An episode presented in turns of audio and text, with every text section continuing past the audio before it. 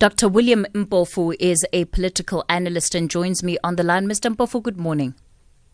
Good morning. How are you? I'm all right, thank you. What do you make of the crackdown in particular towards um, opposition voices or dissenting voices, rather, in Zimbabwe?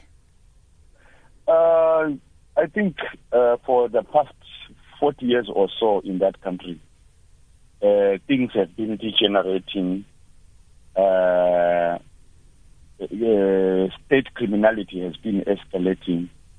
But I doubt that anyone, including Zimbabweans themselves, uh, anticipated that things will degenerate to this level mm. where police start answering to government officials, including uh, friends of those government officials, and that corruption will go to such a level uh, of impunity where government officials officials parcel out national natural resources like land to friends and sell um, natural uh, state resources mm. to allies and other conspirators, much against the interests and the will of the long-suffering people of Zimbabwe, and abuse the law uh, to such a level where even prosecutors in a public court get instructions from friends of, uh, of politicians and all that. It's comic and it's a mockery of what was supposed to be liberation and independence in an African country. Dr. Mpofu, we've seen the abuse of the state machinery. We've seen the abuse of the law before. After the news headlines, I want to find out what makes it very different this time around. Are there stark, um, you know, differences that that stick out uh, in particular for you? It's 9.30 though. Let's go to Utsile Sago, who's, la- who's got the latest news headlines. Hashtag SFM Talking Point.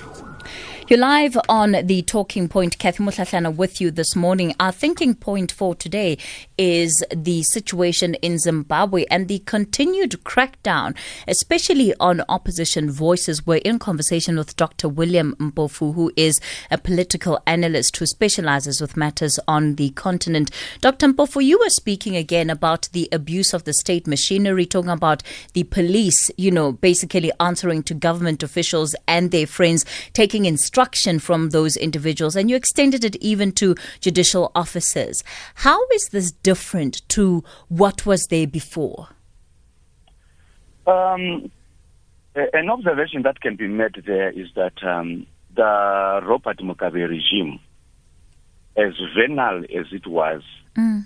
as brutal as it was, it uh, uh, projected some veneer of sophistication it performed certain performances that put up a certain act that sort of hid uh, the brutality and that sort of concealed uh, uh, the, law, the executive uh, and state lawlessness that was always there since independence. Mm. But the present regime, uh, led by um, Emmerson Mnangagwa, has uh, conducted itself in what one can really forgivably call brainless, vulgar, and even barbaric manner where impunity, where corruption is practiced in, in public, and where uh, the police, the soldiers, uh, and other state uh, apparatus are reduced into personal militia mm, for mm. government officials, their friends, and their allies, and where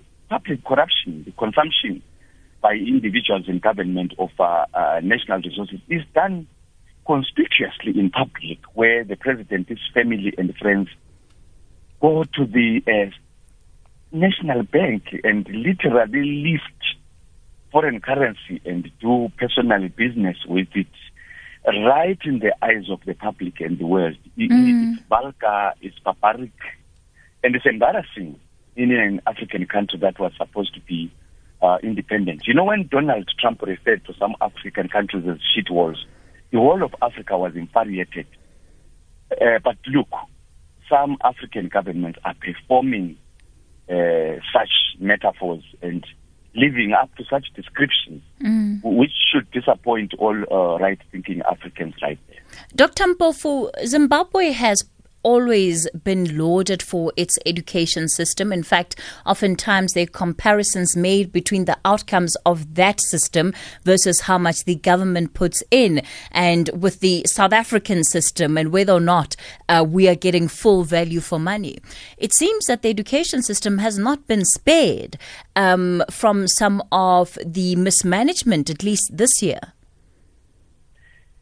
It's tragic because uh, uh, not only uh, there's, there has been a lot of taking away of the gains that have been made and um, reducing uh, standards that have been established and um, the performances that are erected that were doing so are being uh, eroded by the systematic and structural negligence and even corruption that is taking place there.